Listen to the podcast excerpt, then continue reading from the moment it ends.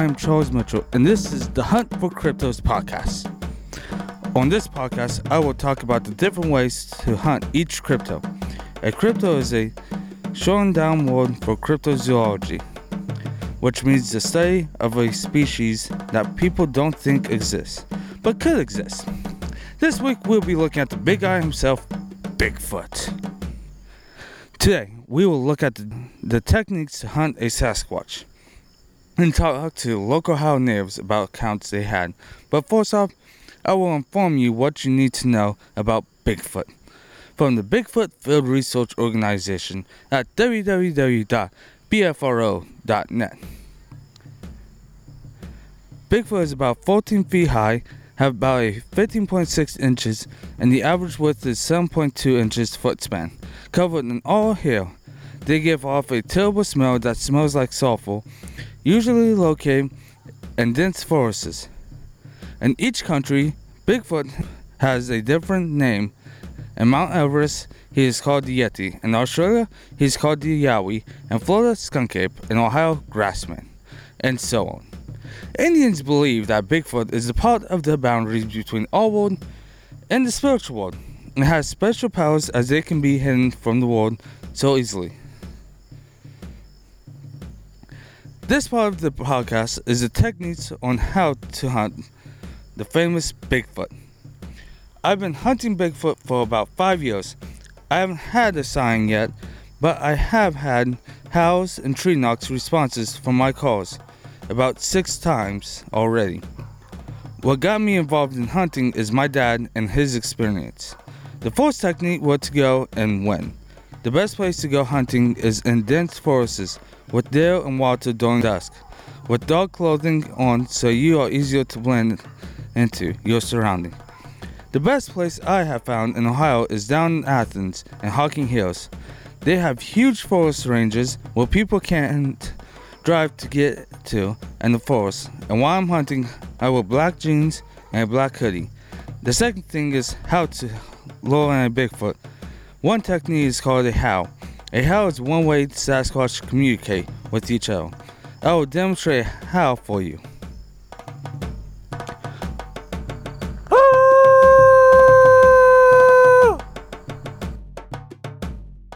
All you do is breathe in and then make a loud howling sound. The best howl that was recorded is the Ohio howl. The second way they communicate is a tree knock.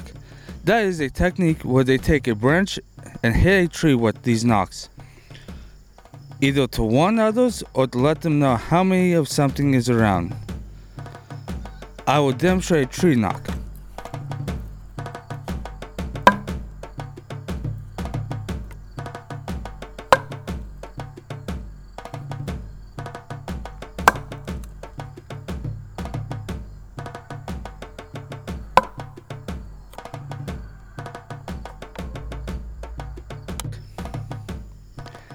The best way to do it is to use a baseball bat that is wooden and to hit against a big tree. At this time, I will take any callers to talk about the encounters that they had with a Sasquatch. Hello, you are on the hunt for cryptos. You had an encounter of a Sasquatch? Hi, I had an encounter with one.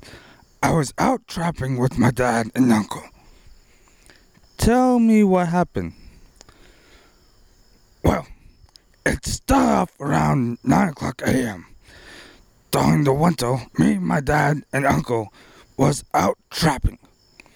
A sheriff pulled up to us and asked if we saw anything out of the ordinary. We told him no. So we went on.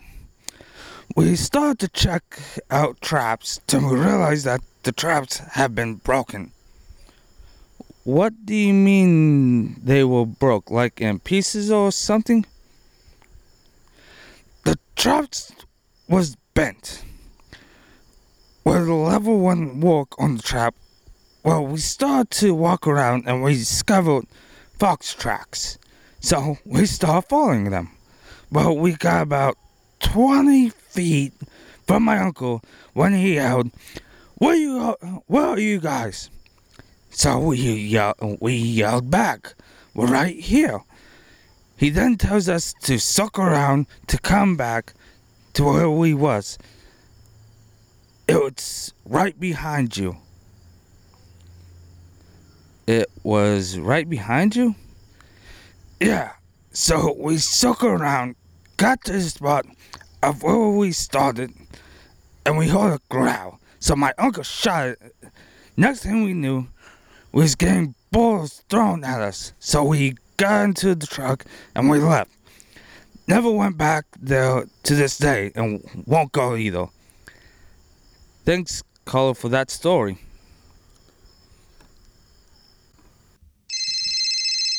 Hello, you're on the hunt for cryptos. You had an encounter for, of a Sasquatch? Yes, I had an encounter about four weeks ago. Tell me what happened. Well, let me see. It was on a Tuesday. Yeah, Tuesday night. I just got done plowing my fields when I went inside to get me something to drink. And there he was, sitting on my couch, watching TV. He was sitting on your couch watching TV? Yes, I was furious. He was sitting in my favorite spot, so I grabbed my baseball bat and started hitting him. You hit him? Yeah, right between his eyes. It was weird. He spoke English. It was saying, Stop, stop, it's me, John. Couldn't believe it. He had the same name as my cousin. Mm-hmm. So, was your cousin going to a costume party? Yeah, how'd you know? Did you hear? Hang on. He's back. Get out of my refrigerator.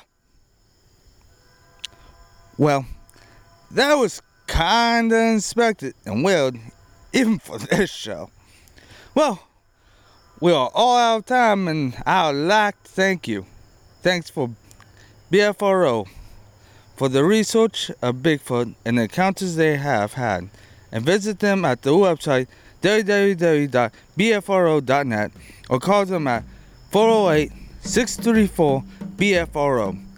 Next time, we will talk about the famous Loch Ness Monster. And remember, if you hear something outside in the middle of the night and you don't know what it is or see strange things in the shadows that you have never seen before, just think it might be a cryptid. This has been the Hunt for Cryptos with Charles Mitchell. You have a cryptid night.